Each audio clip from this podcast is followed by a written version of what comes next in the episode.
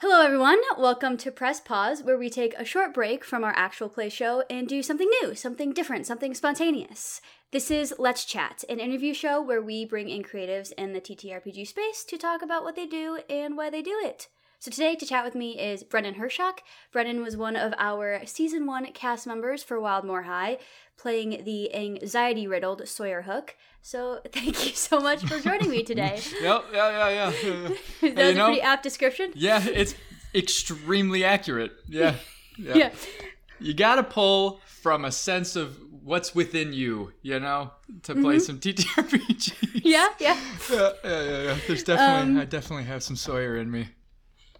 Well, I feel like I, I haven't really checked in with you a lot since we did our season one wrap up. Um, and so, you know, how you doing?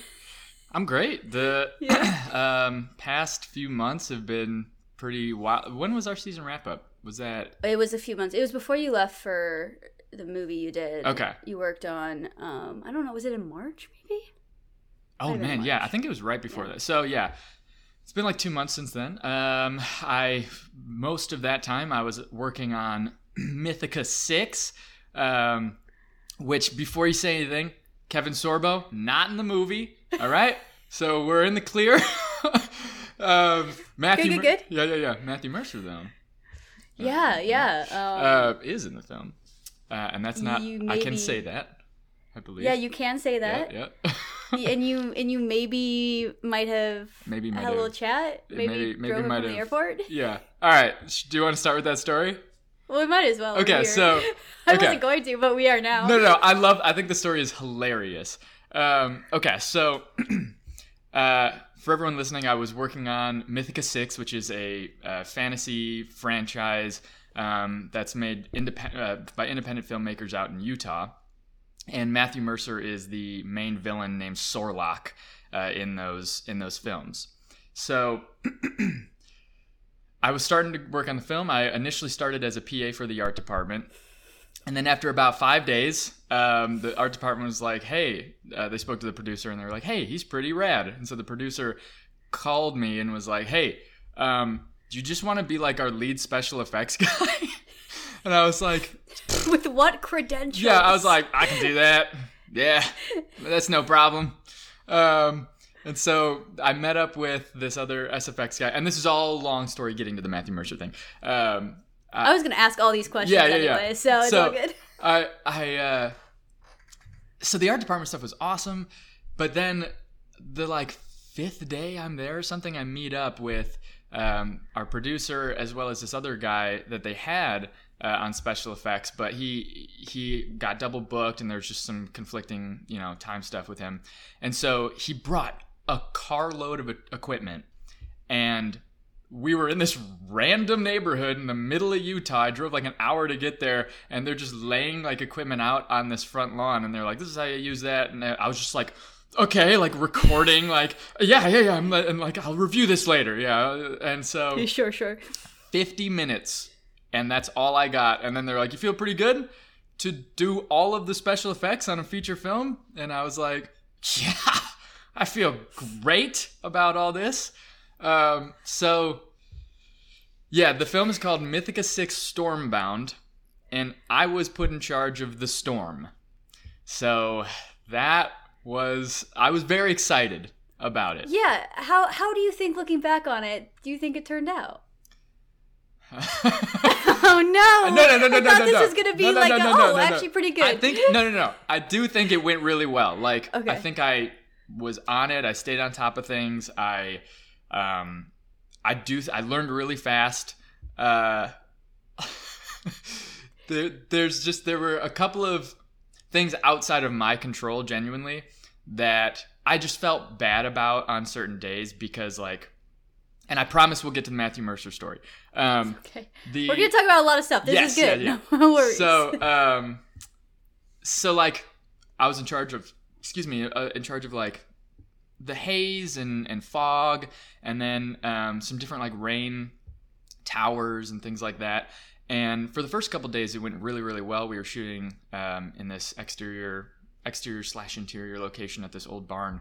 And um, I had to rig these these rain sticks, which are basically just PVC pipes with like holes put in them, um, to the top of this like barn that's like falling apart. So that was Glad you weren't afraid of heights. Yeah. Oh, I am. Oh, unless you are. I am. yeah, yeah, yeah. You can't No. get me on a ladder if you Yeah, paid me. Listen, Couldn't do it. the grips and electric department saved my butt and they like saved my butt constantly they were amazing they helped me out with the height situation i did have to go up the ladder a few times and uh, fix a couple of things but um yeah everything went great those days and then like two weeks later we're out in the mountains and it's like a the important day to get the storm. Like there's all this crazy stuff going on. I, I don't know how much i can talk about it but like um, there's there's a lot of exterior stuff happening. Um, stunts and all sorts of things. And we needed rain because it was a very nice day. And it just like with the way the wind was with the way we were shooting in terms of like just how wide of a space we were shooting in we set up all the rain and probably wasted like 45 minutes and tried it out didn't work out. It just wasn't what they were what you know what they were wanting. And um, we tried to do haze and fog and everything but it was so windy that day and it was in the bright daytime that it's just like does it didn't work. Um, and kudos to the team because they are they were the best and they just rolled with the punches. And it was it was very much though like a moment of like whew, okay we're not gonna have a practical storm here let's just let's just analyze that and then we move forward and and Process our Yes. disappointment Yeah. and keep going. Yep. And they pivoted so well, but it was definitely, you know, when I was on set that day, I was definitely like, me, like I couldn't get the storm to work. You know, I really wanted to get the storm to work that day. Yeah. But yeah, again, the team was fantastic, and they just they just rolled with the punches as you got to do. Um, so that leads into the Matthew thing because that was the day where, because there was just so much um, stuff happening uh, with the weather and the SFX stuff just, just wasn't working out, they cut me early that day, and I was just I stuck around to help out with whatever they needed. And I made some friends on the set, and earlier uh, in the shoot, I had talked about like, oh, I'm such like a I love Critical Role, and gosh, it'd be so cool to like just say hi to Matthew Mercer and whatnot. Um, and I spoke about that to this this one friend of mine named Sam, and Sam isn't like super into TTRPGs or anything, but was very interested in it and was like, "Oh, that's really cool." So then, yeah, f- flash forward to this day, I'm just like drooling, like no, I'd have nothing to do watching them do this awesome stunt, like being like, "Mm, "I wish that the haze could be in the background," you know. And I get a tap on my shoulder and I get spun around, and Sam is like, "Brennan." I just heard the producers say that Matthew Mercer is arriving at the airport and Matt doesn't have a ride right now. Go! And I was like, Ugh! I sprinted to them like across, and we're up deep in the mountains. Okay, I sprint to them, and I like stop three steps before them. I start walking. I like push my hair back, and I was like, "Hey, so uh, I hear that um, Matthew Mercer needs a ride. I, I can do that. I can I can be the one to do that for you guys. I, I, I- there's no problem if I do that." And um, they were like, they just stared at me for a second, and I had talked about them that I was like a Yeah. big fan as well, and they were like, "Listen, you can do this. I'm You gotta be cool yeah, about I- it. There are two things, okay? One, you got to get out of here in five minutes. And I have a bunch of heavy equipment, and we're deep in the mountains, right? So it's minimum, it's like seven minutes just to get to the car. And I was like, five minutes, no problem. Yeah, of course I can get out of here in five minutes. Because I have to drive then an hour and 10 minutes to get to, to the airport. And, um, and then they go, okay. And also, there's a professional etiquette that, and I was like, I'm not gonna be weird. I promise. I Promise I you. promise I won't be weird. And they were like, fine, go if you can get out of here in five. And I, so they gave me some, um, they signed me some some help that day, some PAs, and they were amazing. Um, and they knew how also how much like I just love TTRPGs and Matt Mercer and stuff. And so I was like. I was like, hey man, dude, like, come help me, grab this, grab that. And we lugged and sprinted down these mountains with like like 30 pound pieces of equipment, 40 pound pieces of equipment. And we got to the car, and I was just like, like going 80 round curves in these mountains. Um, and so I get sent the address for the airport where I'm meant to pick him up. And here's the story. This, here's where it gets real good. Yeah, we're not we're not even at We're there. not even in it yet. Yeah. so, so I'm. I'm. Oh, by the way. uh, on the car ride, I'm calling people like, Oh, I'm about to go pick up Matthew Mercer. Did you tell me before it happened? You told me after. I told you after, but Yeah, yeah, yeah. you and I chatted because at one point they had me drawing, drawing Matthew Mercer on this like old parchment, and I am not an illustrator, and so oh yeah, I saw the I saw the photo. I was trying so hard. I was trying so hard, but I told them I was like, listen. I can try, like, and they're like, listen, yeah, just like give it your best shot. Oh boy, oh boy, I gave it my best shot. Um, luckily, I have really great friends who are illustrators, and I was like, help me. Please. um, but anyways, yeah. So I'm just like geeking out, such an absolute dork, just like calling my mom and being like, I'm going to pick up Matthew Mercer. It's so cool. Um, I'm driving. I, I'm going over the speed limit quite a bit because I'm like I, I'm almost late because like they really needed it fast. Uh, me to get there fast. So I arrive at where the GPS took me, and this does not look like where you pick people up on arrivals at an airport. It looks like the back of the airport where there are warehouses. And I'm just like driving down this empty road with like warehouses and m- like two minutes late. And I pull over on this like tower and a tinted window slowly opens and this older gentleman like peers his head out and it's like it's like I'm being warned by a slasher like at the beginning of a slasher movie you know there's always the gas station clerk who's like don't go down that road. He he was literally like nobody comes this way. And I was like where am I? And he starts like being like you're not where you thought you were. And I was like obviously, yeah. Where how do I get to Matthew Mercer? And all of a sudden, I hear ring, ring, ring, ring, ring, ring from an unknown number, and I'm like, hold on, guy, give me two seconds. And I pick up the phone. It's like the most sultry voice ever, and it goes like. Hey, Brennan, it's Matthew Mercer. Are you at the airport? And it's um, it sounds literally like you're listening to like a radio voice. It's so beautiful. And I was like, "Hi, Matt." And this is the, this is the first interaction I have with him. I'm like, "Hi, Matt hold on, I gotta talk to this older gentleman real quick. And he goes, oh, oh okay. Then I, I mute him. and I'm like, listen, guy, I gotta get to the front of the airport. Can you help me out? And you know the, the sloth in Zootopia? yeah. That, that was this guy. He was like, you're gonna wanna turn around. And then you're gonna go eight minutes up this side road. And I'm like, uh-huh, uh, and? And I'm like, just tell me faster, please. I have Matthew Mercer on the line. Um, so I get the direction. I'm like, thanks.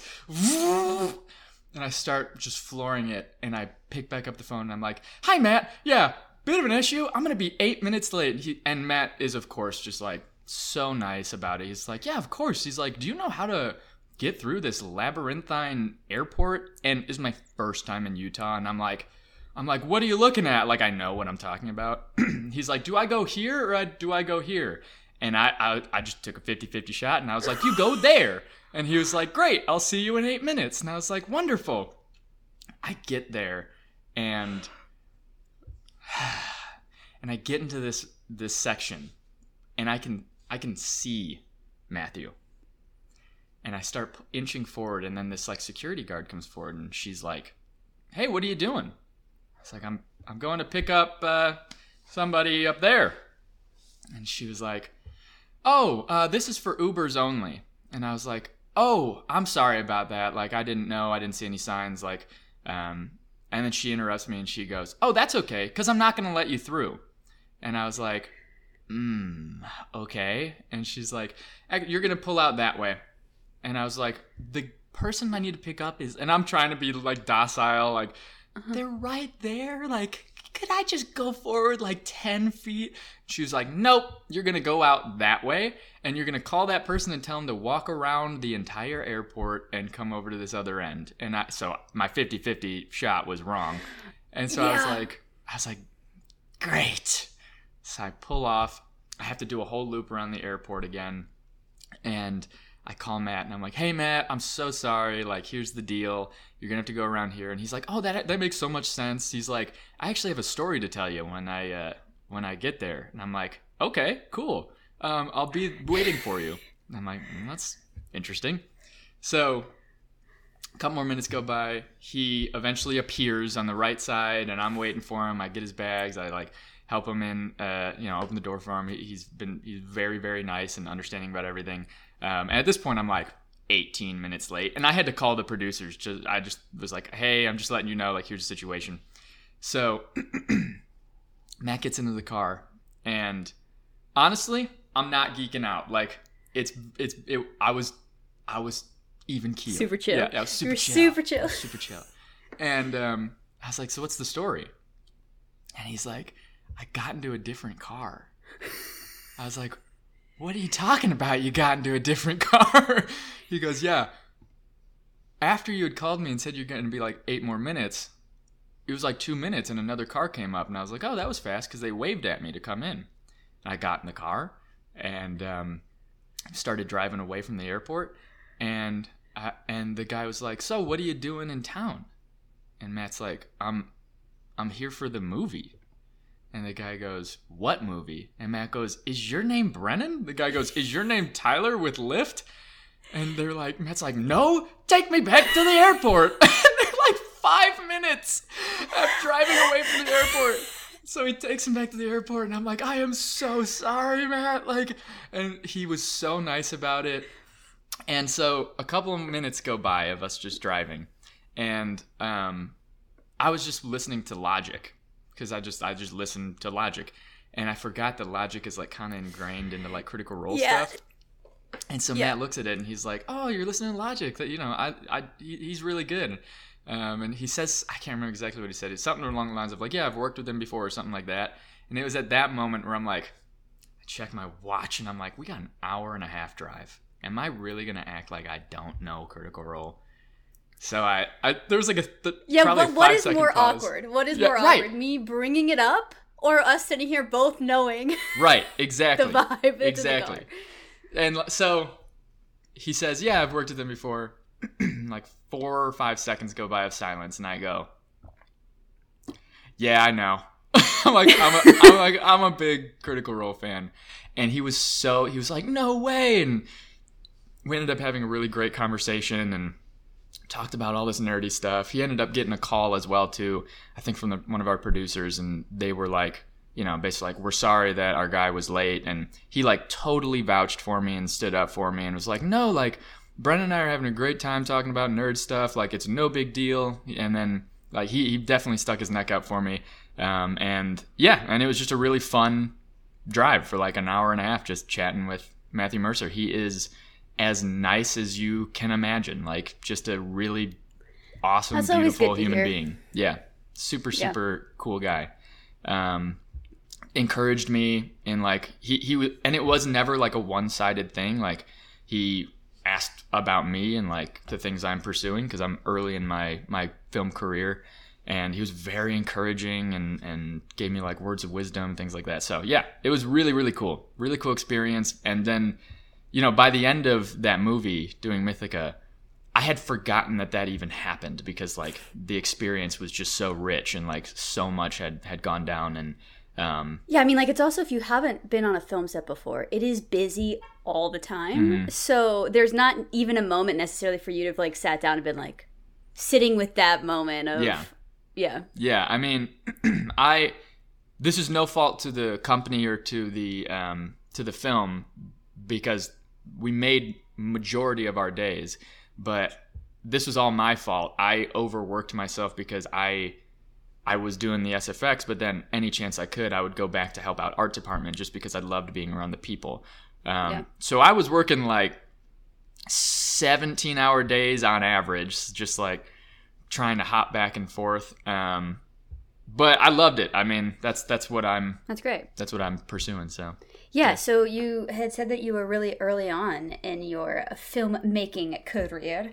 What, what would you describe yourself as? Like writer, director, DP, a mix of things?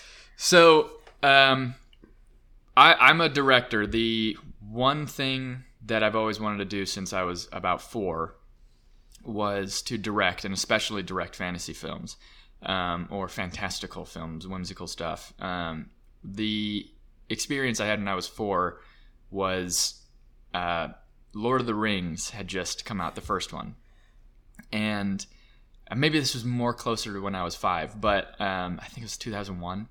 But my dad had, uh, my mom had gone out for with like some friends or something, and she was gonna be gone for like a couple of days. And the DVD for the first Lord of the Rings was out. My dad had got it, and I think he missed it in theater, so he wanted to watch it, and it was just him and I. And so he pulled me down into like our little living room, where you know, in our, our little Michigan house, and um, he sat me down. and He's like, "I'm going to show you a movie," and this was one of the first memories I have of watching a movie.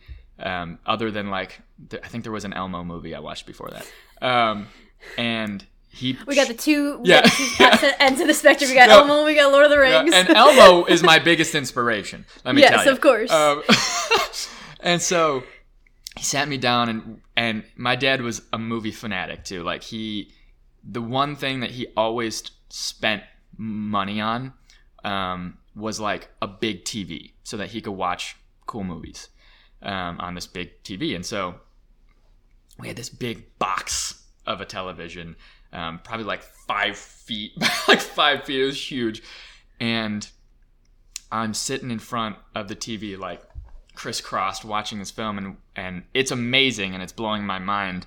Until we get to the mines of Moria, where the cave troll is like smashing down, and I remember like asking my dad to pause it, and it, he pauses it when like Sam is like diving through the cave troll's feet or legs, and um, I was like, I want to do that because my dad had always asked, like, what do you think you want to do?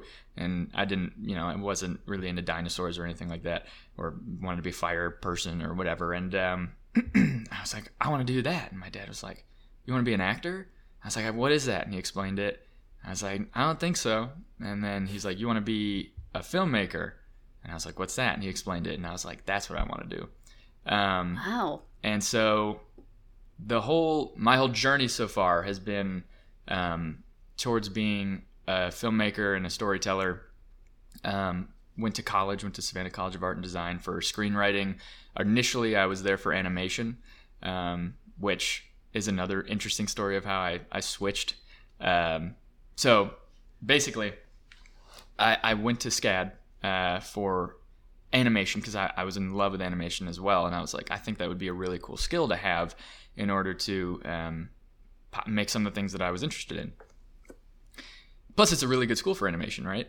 Mhm. so i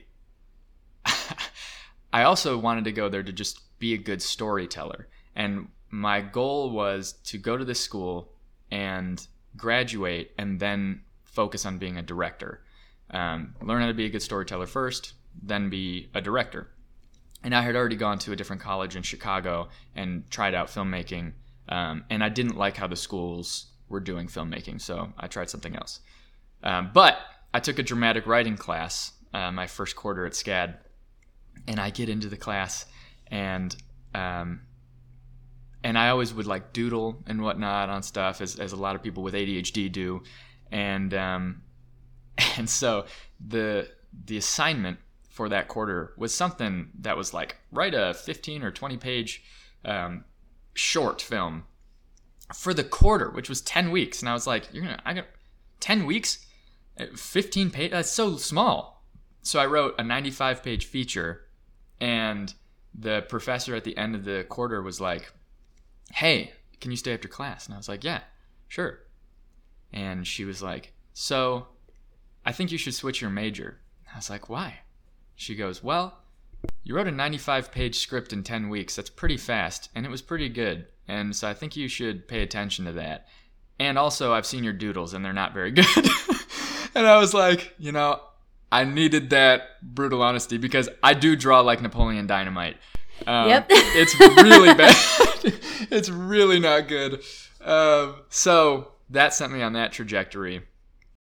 Hey, hey, is anyone else out there obsessed with dice? Does anyone out there want to join the I have too many dice sets for my own good club? Or is this going to be a party of one? Because I would be the first to tell you that I have a dice problem. But I don't necessarily think that's the worst problem to have. So if you've got the same mindset, QueerPG has a fun little offer for you. If you head over to fanrolldice.com, you can use our code QueerPG10 at checkout to get 10% off your purchase. They've got gemstone dice, my personal favorites. They've got wooden dice, they've got metal dice, and a whole bunch of other designs and accessories to fit all of your dice gremlin needs. So, if you find you're itching for something new to add to your collection, head on over to fanrolldice.com and remember, QueerPG10, that's Q U E E R P G 10 at checkout to get 10% off. Have fun rolling! But where I'm at kind of going forward is, you know, I left school. I kind of took a little hiatus off of school because I a lot you you can really get burnt out in the things you love um, from school or doing it too Mhm. much, and um, took a little hiatus. Went into the woods off grid uh, for a while, and then came back. Organized with some some friends and made a short film with a team of like I think we had like 17 people or something like that um, which that short film it's called underneath river bend um, should be coming out soon which um, i'd also love to chat about that uh, in yeah, I was gonna ask you. I was gonna ask you about that because Oh, yeah. I know that's what you had started, um, like fundraising for, and then Hmm. working on while we were starting. To... It's all right. That's okay.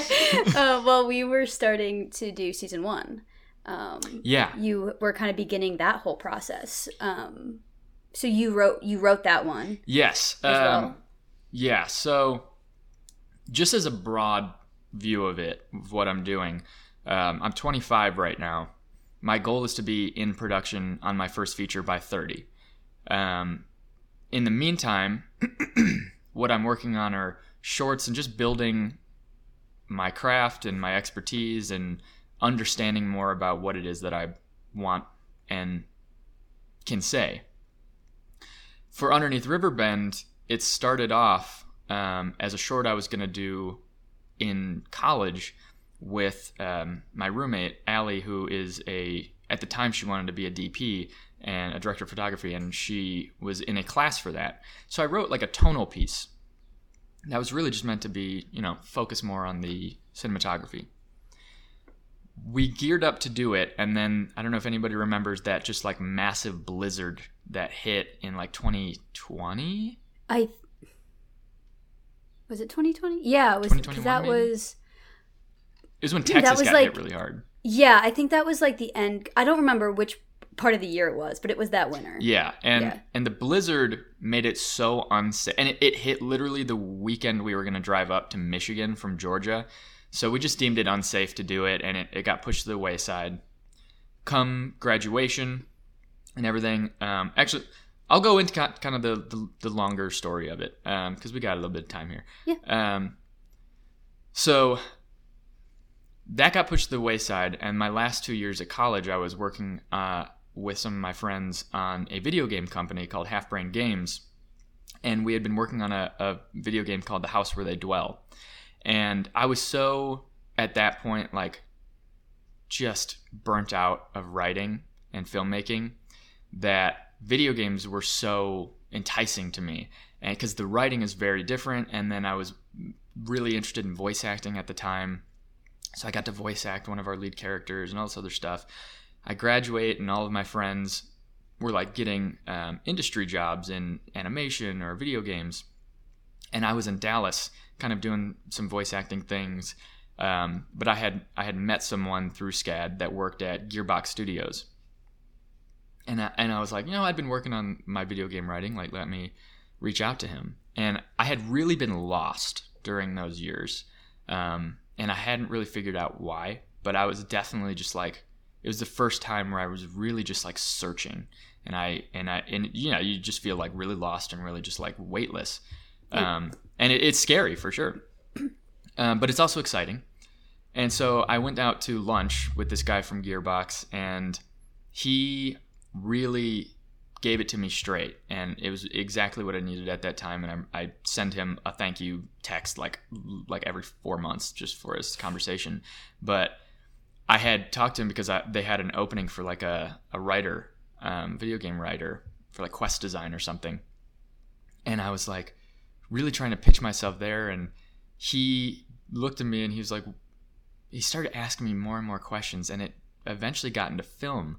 And I had been in pre-production on Underneath Riverbend at that time, and he started asking me about that, and, and kept digging and digging, and then he goes, "You know, I can, I can help you out uh, if you want to work at Gearbox. I can, I can put your resume in the right hands."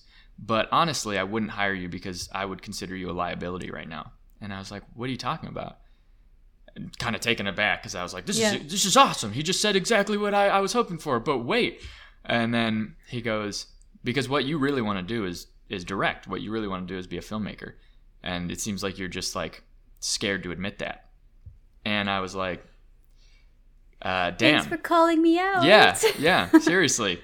yeah. I, I yeah I love when people can just be direct like that and he was like all he, he had asked me about my favorite films and f- favorite filmmakers and he was like so um what what what do all of those filmmakers have in common and i was like i don't know they make scary movies or whatever like just something stupid and mm-hmm. he was mm-hmm. like they're all self-made writer directors that came up off of the indie scene and i was like so he's like so you obviously understand the path you want to take um, and that lit a fire under my ass for sure. I dropped everything video games. I dropped everything else voice acting. I I dropped everything.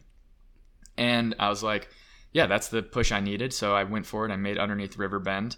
And this is what I would really like to talk about. And I, I think that this is going to be, um, I hope that this helps people who are going through just a creative endeavor um, because it's a difficult and it's a difficult thing to understand and to process throughout the entire journey of something like this. Um, i know April as well has kind of her and I have chatted and has, yeah. she's experienced some similar stuff. But my goal with Underneath Riverbend was I wanted to see if we could do it. I just wanted to see if we could get a big team together, get them to the tippy top of Michigan, and make a movie. And I wanted to see what I could do as a director, and um, and and so we did that um, and it was awesome. And I learned, excuse me, I learned so much.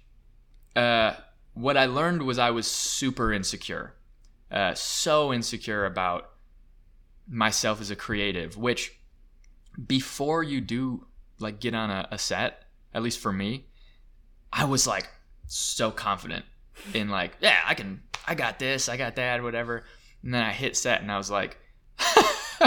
I'll say I'll I'll say this too. Like they had to explain to me what blocking was, because I just I was so I was so in the sky with all of this, right? It was all conceptual yeah. rather than uh, utility. Well, Yes. Uh, yeah. A hundred percent. And and I was in this mindset of like a writer, which is like, you know, I'm gonna write things that we can do. However, it's it's not down to the detail of like the day uh, on the day of like how is this going to work and so it was a, a real you know amazing reality check of like hey like what is blocking to like I like because the whole time i'm trying to be this confident leader of like leading the team like of course i know what i'm doing and i luckily i had some amazing friends who let me be vulnerable and let me be stupid and just like mm-hmm. um allow they were there for me to to catch me when I was failing. Um, and so the first and as as well as the actors, they were just fantastic. Um, and so the first couple days, I wasn't even saying action because I I didn't I don't know, it felt weird to say it. Um, it's like you had uh, imposter syndrome yeah. Um, almost. Yeah, it, it was a little bit imposter syndrome. It was more so as well like I didn't want to step on any toes.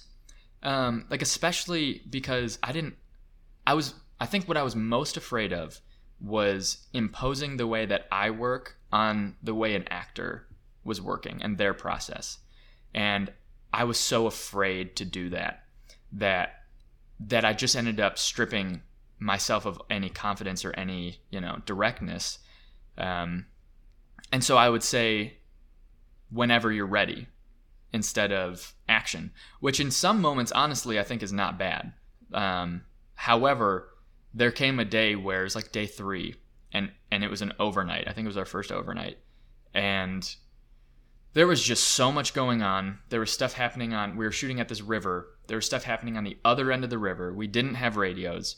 There was stuff on my end of the river, and I just like a, a switch flicked, and I was just like, okay, and it. That's when I was like, action, this, that, that, and um, that process gave me some confidence. But by the end of the, the filming, I was very much like I felt like I succeeded. Um, it all felt good, and then post started, and post production has been one hell of a journey.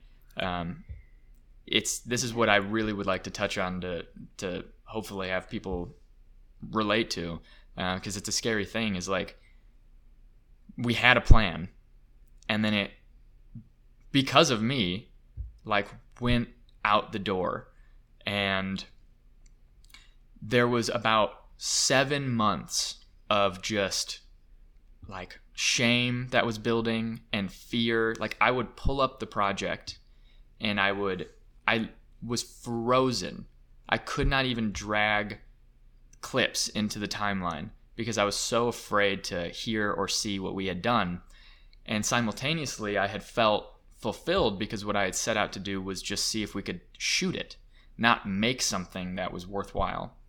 Um, and so I have I have emerged from that sort of cocoon Wonderful. of fear and shame, but it took a long time, um, and I needed that time to, and I needed as well. And this is what I'll also say, like the support of people around you and that believe in you.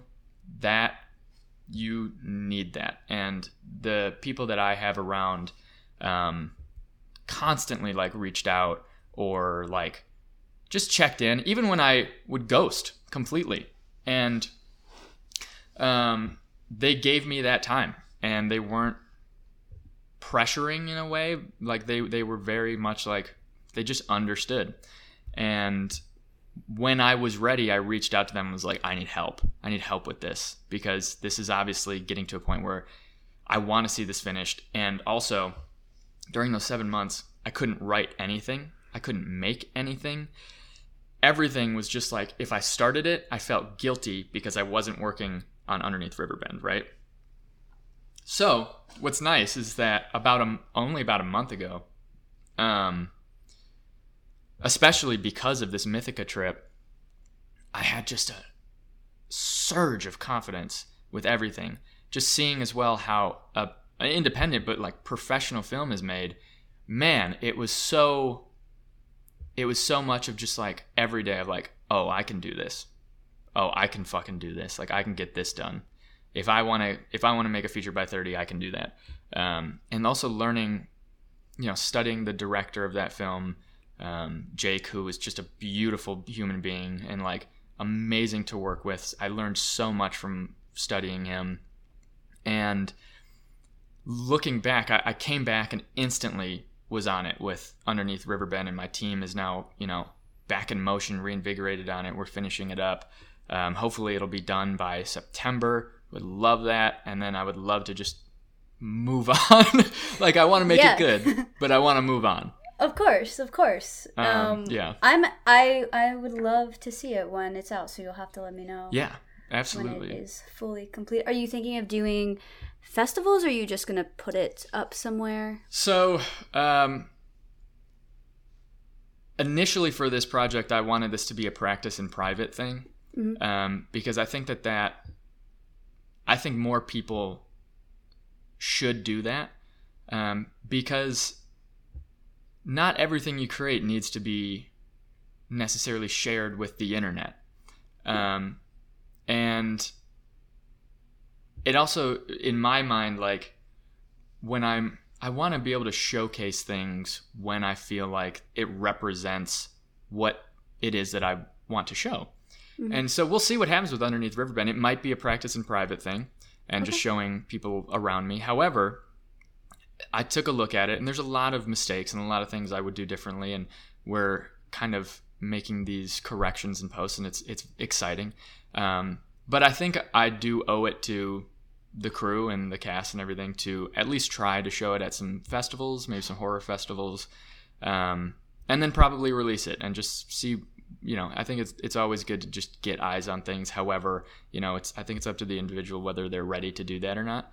Um, I am uh, making a music video coming in about four weeks. We're shooting it um, with a band called Provider in Chicago, and uh, that will definitely be released by I think the end of September. So be on the lookout for uh, Provider. They're they're a newer Chicago band. They are awesome.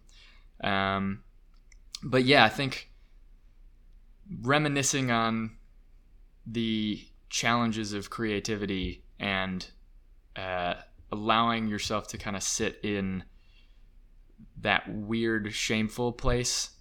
I think the one the things that help me out of that are one the people around me, like getting the bravery to ask like for help, and then also allowing that time, and then not being so hard on yourself is something that's also definitely that's that's probably the hardest one.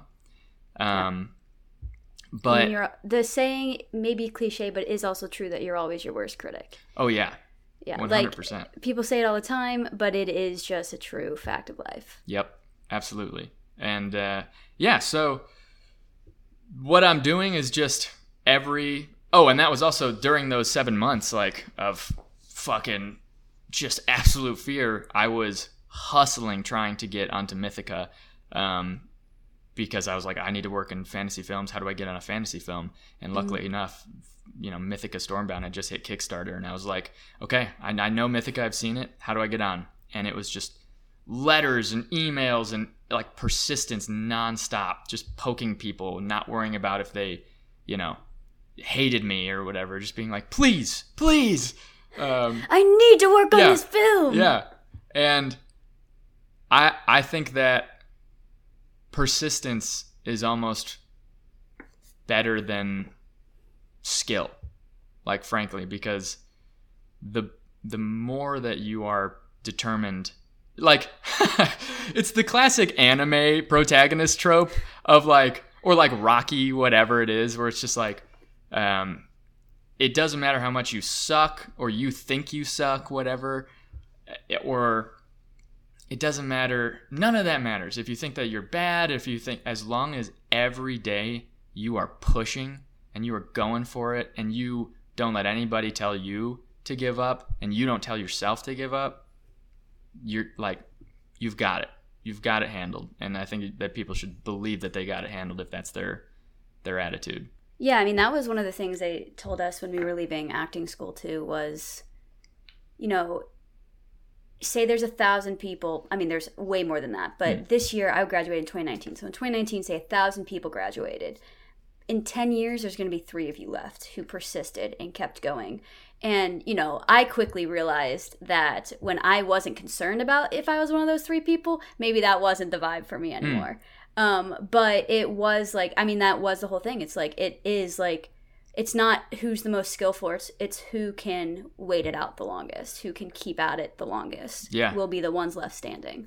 Yeah, I think if you just if you get in a mindset of like I know this is what I want to do Mhm. and I'm willing and able to accept that I can chase this forever for the rest of my life no matter how broke I get, no matter how hard it gets like the pursuit of this thing gives me you know the happiness that I need or the you know the passion, the ambition, the love of something really can just like you can lean on that. And Yeah. like for me And you will pick up skills along the way. Yeah. Like if you you're gonna start out at whatever ever level you are starting Mm-hmm. out, you can't change that. But if you don't actually take the steps to do the things you want to do, you'll never learn how to do those things. 100%. I, I would also say, and this is gonna be this is gonna be the harsher one, the harsher thing.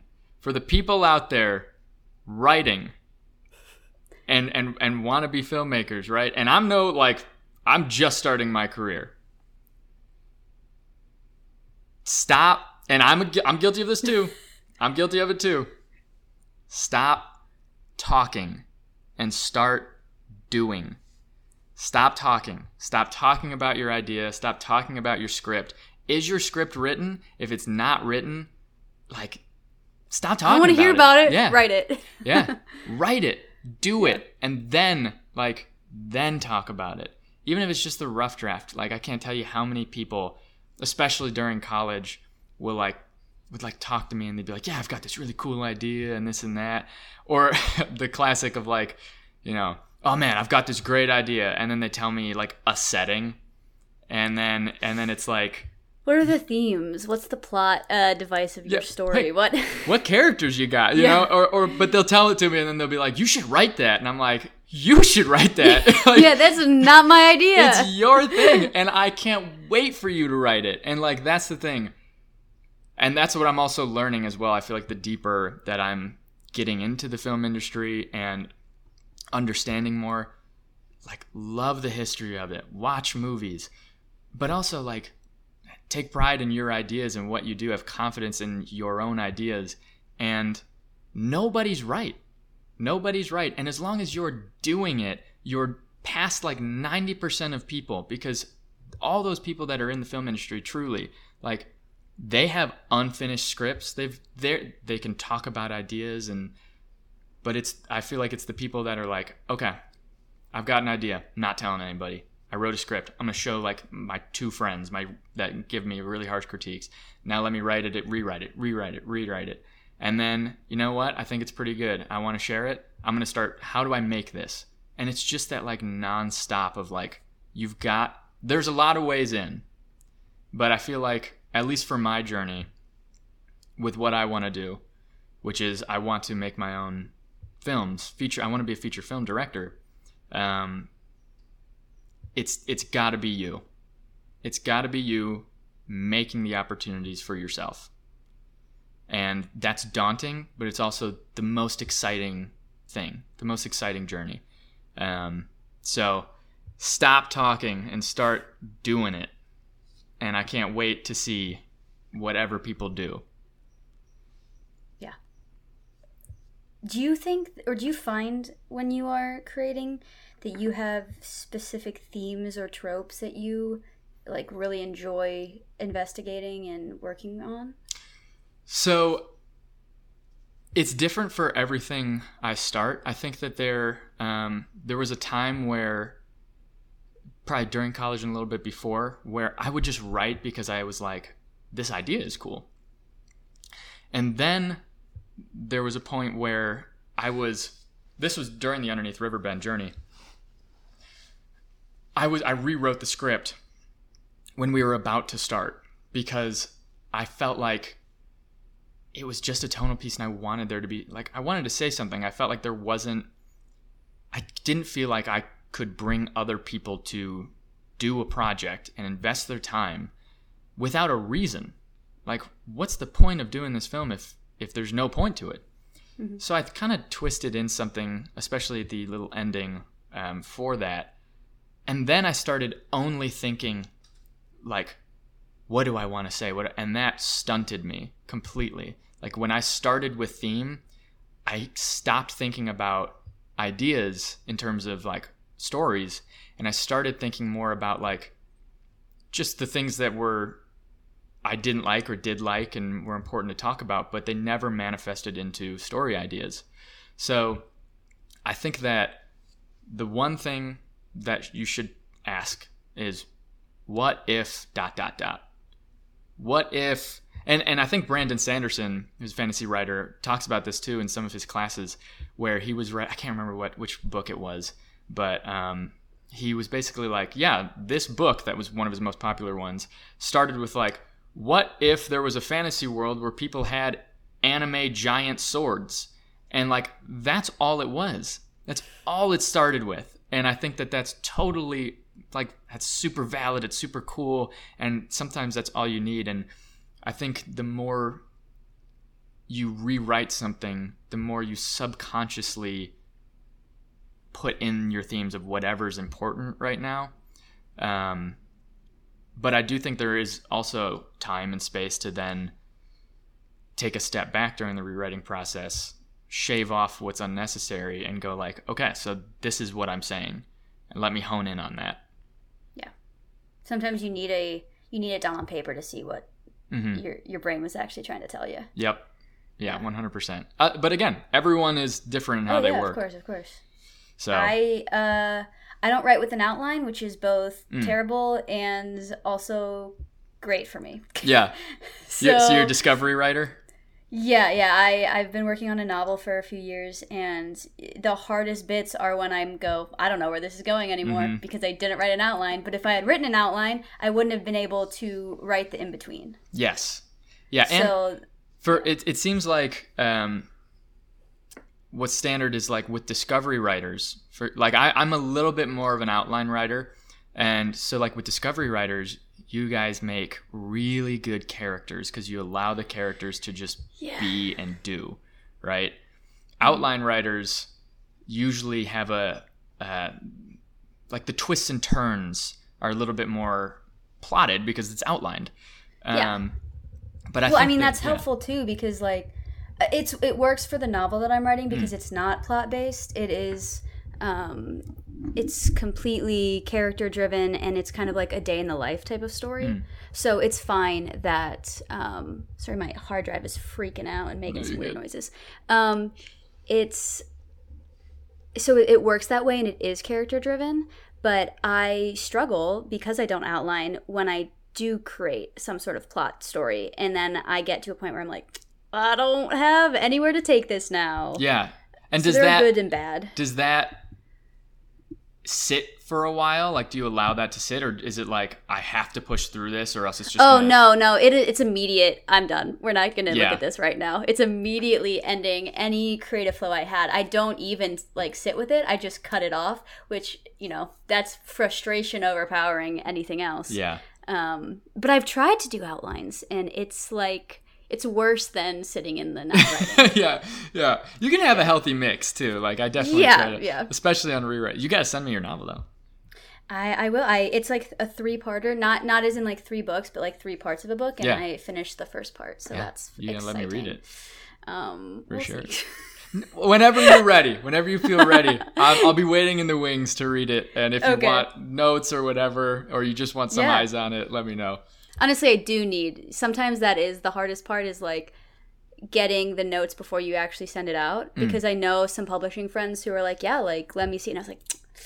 I don't know if I should show it to you yet, Yeah, though. yeah. Like, you're like actually a person that can make this happen. Yeah, yeah. I, that's the practice in private thing. I know, You know? I know. Whenever you're ready to do it. Yeah. Um. Well, if you don't mind me taking a little bit of a turn, Sure. um, away from filmmaking, um, since this is a TTRPG podcast. Yep.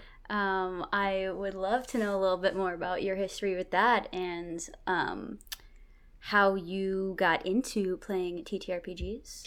Yeah, my dad was the one who initially introduced me. Uh, he You played have your father to thank for all of your passions. for literally my life. Yeah, no, he is the greatest person ever. I love my dad. Um, but uh, yeah, I mean, I call him every day. Um, so how old was I? I was probably like seven, maybe, maybe even a little bit younger. And my dad used to play in the '80s. However, he was one of the guys that like he didn't outwardly be like, I'm a Dungeons and Dragons player. He was like, I've got a couple of friends and we all think this is cool, so let's do it in our basement and not tell anybody. you know? Okay, okay. But I have I have like some of his old maps and like they're all in this beautiful grid system and colored so like gorgeously. I compare them to my maps and my maps are just like oh god, they're so bad. um Goes back to your not having any drawing skills. no, literally. I don't know, man. I got to improve on my illustrations, but um, so he he ran a little game for my sister and I when I was younger, and and it we we did it on first edition, so it was like a class was like elf, you know what I yeah. mean? Um, and I think I was a dwarf named Dwarfle. Uh, who Love was a rogue, and I believe I have a drawing of it somewhere, which is also still it looks the exact same of how I draw now. Um, and yeah, so that was my first introduction to it, and then I didn't play for about ten years. Um, it just like not for any reason other than like I just didn't even remember really D and D, Mm-hmm. and then and then I was like, oh man, like I remembered like I remembered it all of a sudden. I was and I found all this old stuff and I found some of our you know papers from the first game that we played and I was like, this could be really fun like with some of the friends that I have now and all of the friends I had except for one was like, that is so weird. No, I'm not doing that. Like. Get out of my face with that! Like, and I was just like, Oh, okay, no. I guess we won't play D and D. But I had one friend He's one of my best friends ever. His name's Alec. Um, he was like, uh, he was like, no, that's super rad. Let's go find a gaming store and go see if they have groups. And I was like, okay, let's go. So we went to a gaming store. I think I was 17, maybe. Um, went to a gaming store and we we you know went up to the guy at the counter and he was like have you guys played before? And we were like kinda sorta. We don't exactly know all the details. And he ran us through this little intro uh, sequence about like a goblin that had stolen some money and we had to go you know hunt it down. I've i've used that intro for everyone else that i've introduced to d&d because i thought it was so perfect um, you're just walking in the woods and there's a goblin that had stolen some stuff from a town nearby. And then you see the goblin and then he said what do you do? And like when you're presented with that when you haven't really played you're just like i can do anything? Like and it's the coolest thing. So we ended up getting in with a group on like tuesdays or thursdays or something like that. And it was 18 people. Holy so like shit. you got one turn per session. And we were like Yeah. this is kind of lame. Like um, it's cool but it's like why why does this take so long Well, 18 people Yeah. um, and so the the dungeon master who was just a fantastic dungeon master he had committed his life to d&d um, he gathered like seven or eight of us and then we started doing sessions at his home and we did that for about two years, I believe. We did Storm King's Thunder, or is that what it's called?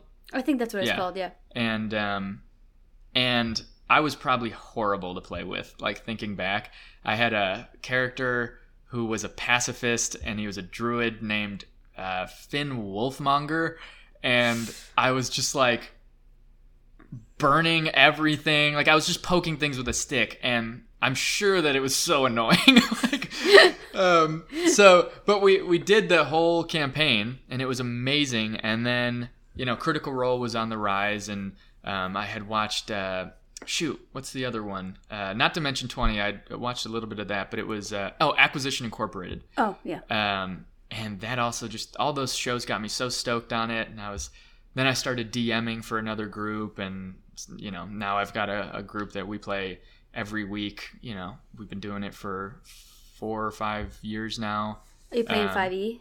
Yeah, we're playing 5e. Although, you know, with everything that has happened, Yeah. we're, we're considering other systems. Yeah. Well, about I just I I'm beta testing one right now that's in early development stages. That seems to be honestly like along the same veins Hmm. as, as D&D. Um, I think I believe it's called Mythic Quest. Okay. No, that's a TV show.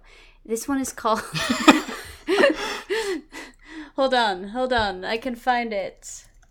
I can find it very swiftly as long as Discord loads. I'm trying to think of like other. I am interested in uh, Candela Obscura. Oh my goodness, it looks so cool. It looks really cool, and I love that they put out the starter guide for free. Sorry, Mythcraft? Mythcraft. Everybody, Mythcraft. Um, I backed it on Kickstarter, I think it was, um, and so I just got like the first beta test, Oh, uh, yeah. play test stuff. Um, As long as I yeah, can just, I, what I don't want to switch to is a D6 system necessarily. Um, I do like D6 systems, but in terms of like the, you know, I think it's the conversion of what we're trying to find a um, a system that can convert our current campaign. You know unders- what I mean? Yeah, I understand. And honestly, I think Pathfinder probably would be your best bet. I know, but there's so much inventory management, and I don't want to do yeah, that. I know, I know. That's where like I'm hitting that issue right now. Is I would love to start. I mean, I also want to play things that are not D&D. Like I want to play all of these indie games and a mm. bunch of other types of games and stuff. But everybody knows D&D 5e at this point Yeah. where like that's what everybody's most comfortable with. So like I thought about changing my home game to a different system, but like they all know 5e and they Yeah. don't really want to change and even though like I hate what's happening, I got to play the system that people want to play if I Yeah. want to play, you know? It's kind of a It it rock in a hard place. we are I think we're just waiting for something that can still be a D20 system that allows for us to like just still just role play is the focus. It can Yeah. still just be epic fantasy and the one thing I think that could definitely be improved upon for D&D is let's just speed up the combat and make it a little bit more intense yeah. like I don't know if Mythcraft does it. I haven't actually played it, and reading through the rules, there seems it still seems to be as crunchy as D and D is. yeah. Um, so I'm not sure if that would be the go-to, but it definitely seems to be something where like if you wanted to change your 5e game over, it wouldn't take a lot, but maybe just like a little homebrew shifting Yeah. um, as you went. So Yeah. whenever So, that comes out, that'll we're we're in an exciting time though where like there are a ton of systems coming Yeah. out so yeah. Play all of them honestly like i can't wait to just like dive into more and more especially i'm excited to uh, uh keep going with the uh Wanderhome and like Mhm. hearing about like how how that experience was for y'all uh, yeah, it's fun. I mean, we did we didn't do the thing that Wanderhome is known for, which is no dice. But Oh. um, the, our cast our cast wanted to roll dice, so they made up their own um, system to do so. But It is a so D6 cool, though. system, but yeah, they made up their own uh, little role uh, traits and things like that. and and that's kind of also what it boils down to a little bit is like that is really cool that there are no dice systems but also like i have spent so much money on dice like i've spent Yep. so much money on dice that i am not i am going to be using dice I have a. Do you know those Oktoberfest mugs that are Yes. like the massive? Yeah, yeah, yeah. So I Like have two of those. Yeah, the Steins. Thank you. I have two of those, and I f- put all of the dice that I have, and it all fit into one. And Yep. It was. It's. I was like, that's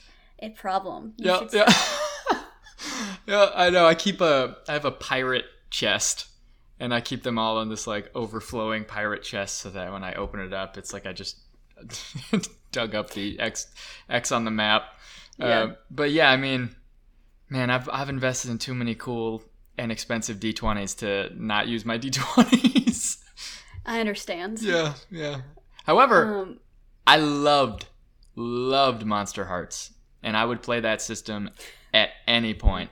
I would play it, especially. oh, we're coming I- back to this. Yeah, huh? yeah, What do you mean? I definitely play it again with the this same is people what that I told I played with. April. This is what I told April. Since we don't have, since it's not feasible right now to do a full season, Right, I right, right, was brainstorming things about maybe doing like a holiday special. Oh yeah, yeah, yeah, yeah. So I'm gonna chat with Ash, and we'll see if we can somehow fit that in between our uh, season two recordings and season three development. We'll see if we Hey. can fit in. I'm available. Good to know. Um, Um, yeah, but I also adore that system, and I loved what we built, and Mhm. like I w- want to play in Wildmoore again, and Hey, me too. I don't know, I just had such a good time.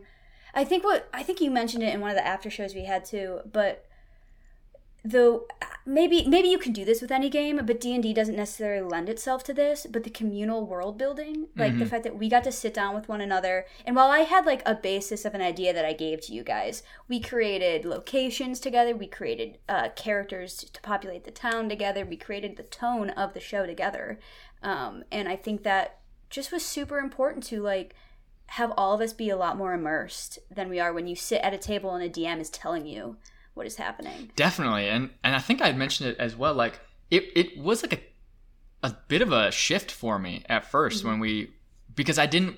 Again, it went back to like I didn't want to step on anyone's toes, anyone's toes, especially your your like world building or anything, and that's what by the end of the season I came to really love. Is like you can just do anything or say anything happens, and we all will pivot and roll with it. And I think you know yeah, you, Mads, and April, I was constantly taking notes and leads from because the way I think the style of how April, Mads, and I all went about, especially describing things, was very different. And Mhm. like for me, I was I'm not really as much of uh, someone who wants to describe necessarily what like for Sawyer like what Sawyer is feeling or um, I don't want to describe the emotions as much as I want to describe the actions and then hopefully the the emotions that he's feeling come across in what he's doing. And that was the way that I approached it. But then I loved listening to Mads, and then you get like a whole inner dialogue Yeah. of, like, of like exactly why and what you know the reasonings are, and I I loved that too. So I I'm I would be exci- interested and excited to explore those storytelling processes, Yeah. especially in a. uh, you know, one shots. That's and like a holiday special. yeah, and I'm then, trying, like, man. I'm know. trying. I'm trying. Um, uh, all right. Well, you know, we've chatted for a bit of time here, and I really appreciate your, you know, opening up and being vulnerable about your creative process and making, um, in the filmmaking that you've been working on doing. So, thank you so much for uh, chatting about that. Heck yeah. Uh, before you go, I have one last question. Um, I would love to close this out with like a fun moment at a table you've played at, just like something you remember. Anything. It can be something you look back fondly, something that was crazy, something that was really sad. It could be anything, just something that you that kind of sits in the forefront of your mind. Oh man. Um. I know it's a big question. I've definitely cried at my tables before. Uh, I've cried at your table multiple times. Yes. definitely this campaign was the most I have cried at a table. Um, oh man, I think I'll talk about. I won't talk about a sad one because there's just a bunch of them, and Yeah. There's definitely some like very Talk emotional fun one. moments. Yeah. Um, yeah, so I think the first time I felt like the epicness of what TTRPGs can bring you was it was in my first campaign with the the guy that like we had doing Storm King's Thunder, and we were on this airship, and we were fighting storm giants, and we were getting our asses handed to us, um, and my character being a pacifist was not helping, it was not helping, and so it was so selfish, but I jumped off of the airship and and we were like close we were in the stratosphere, right? So I for the whole session was this constant combat and every round that went by my DM was like and you are falling. And I, and I'm just like speeding down like a bullet. And then all of a sudden a storm giant I'm realizing is chasing me down like full on like pencil mode just like cutting through the clouds. And I start asking these questions about like what I'm seeing down below me on the ground and he's like oh it's a swamp you know there's this and that and brush everywhere. I start looking at my spells and I'm not telling him really anything that I'm trying to do because we're all fairly certain I'm about to die just by Yeah. plummeting to my death or a storm giant kills me. And and so I ask him like are there trees? He's like yeah there are trees. So, you know i'm like how many trees? He's like there's a couple and then like in the distance there's a lot more on the edges of the swamp and i'm like how far apart? And he gave me the specific feet and i look at this spell and i was like thank you. And like seven more rounds go by and i at the last second before hitting the ground like turn into a giant eagle because i had one wild shape left. I like flourish my wings upwards and i catch myself right before hitting the ground. The storm giant then is like one more turn away from me and about to smash down on top of me but i landed right next to a tree and i changed back and i used i believe it's called tree stride. And mm-hmm. i touched a tree and then teleported to another tree like 500 feet away. The storm giant hit the ground and i was nowhere to be seen. And i had plummeted from the stratosphere to the ground safely like completely evaded the enemy. And as, as much as it was a shitty thing to, to, you know get you know Dude at the party. abandon the party yeah. Yeah. it was it was a moment that i'll always think back on of like i can i can do anything that i can creatively come up with i can escape in a creative way as long as you know. Uh, now, I'm not a dick about it. yeah, yeah, yeah, yeah, yeah. so yeah, that's one of the that's one of the epic first moments I had as a as a TTRPG player. Wow, and that's like using mechanics to advantage Mhm. at that point. That's pretty dope. Well, thank you again so much for chatting with me today. It was lovely to see you again after these many months. Um, and for everybody watching and listening, until next time. We hope you guys are enjoying these little interviews we've been doing. In upcoming episodes, you'll be able to hear more about our cast, who are creatives in their own right, as well as some other creators within the TTRPG space. If you want to see the video versions of these interviews or get early access to them, you can check out our Queerio tier on patreon.com slash queerpg. You can follow QueerPG on Twitter, Instagram, and TikTok at QueerPGPod. And we are now on Bluesky. You can find us there at queerpg.bsky.social. QueerPG is made possible by all of you who listen and share the show. So if you like what you hear, please rate and review. It helps other people find the podcast. You can also support the show by signing up for our Patreon at patreon.com slash queerpg. If you're interested in seeing transcripts for the episodes, all of those from previous episodes and episodes to come can be found on our website, queerpg.com. Until next time.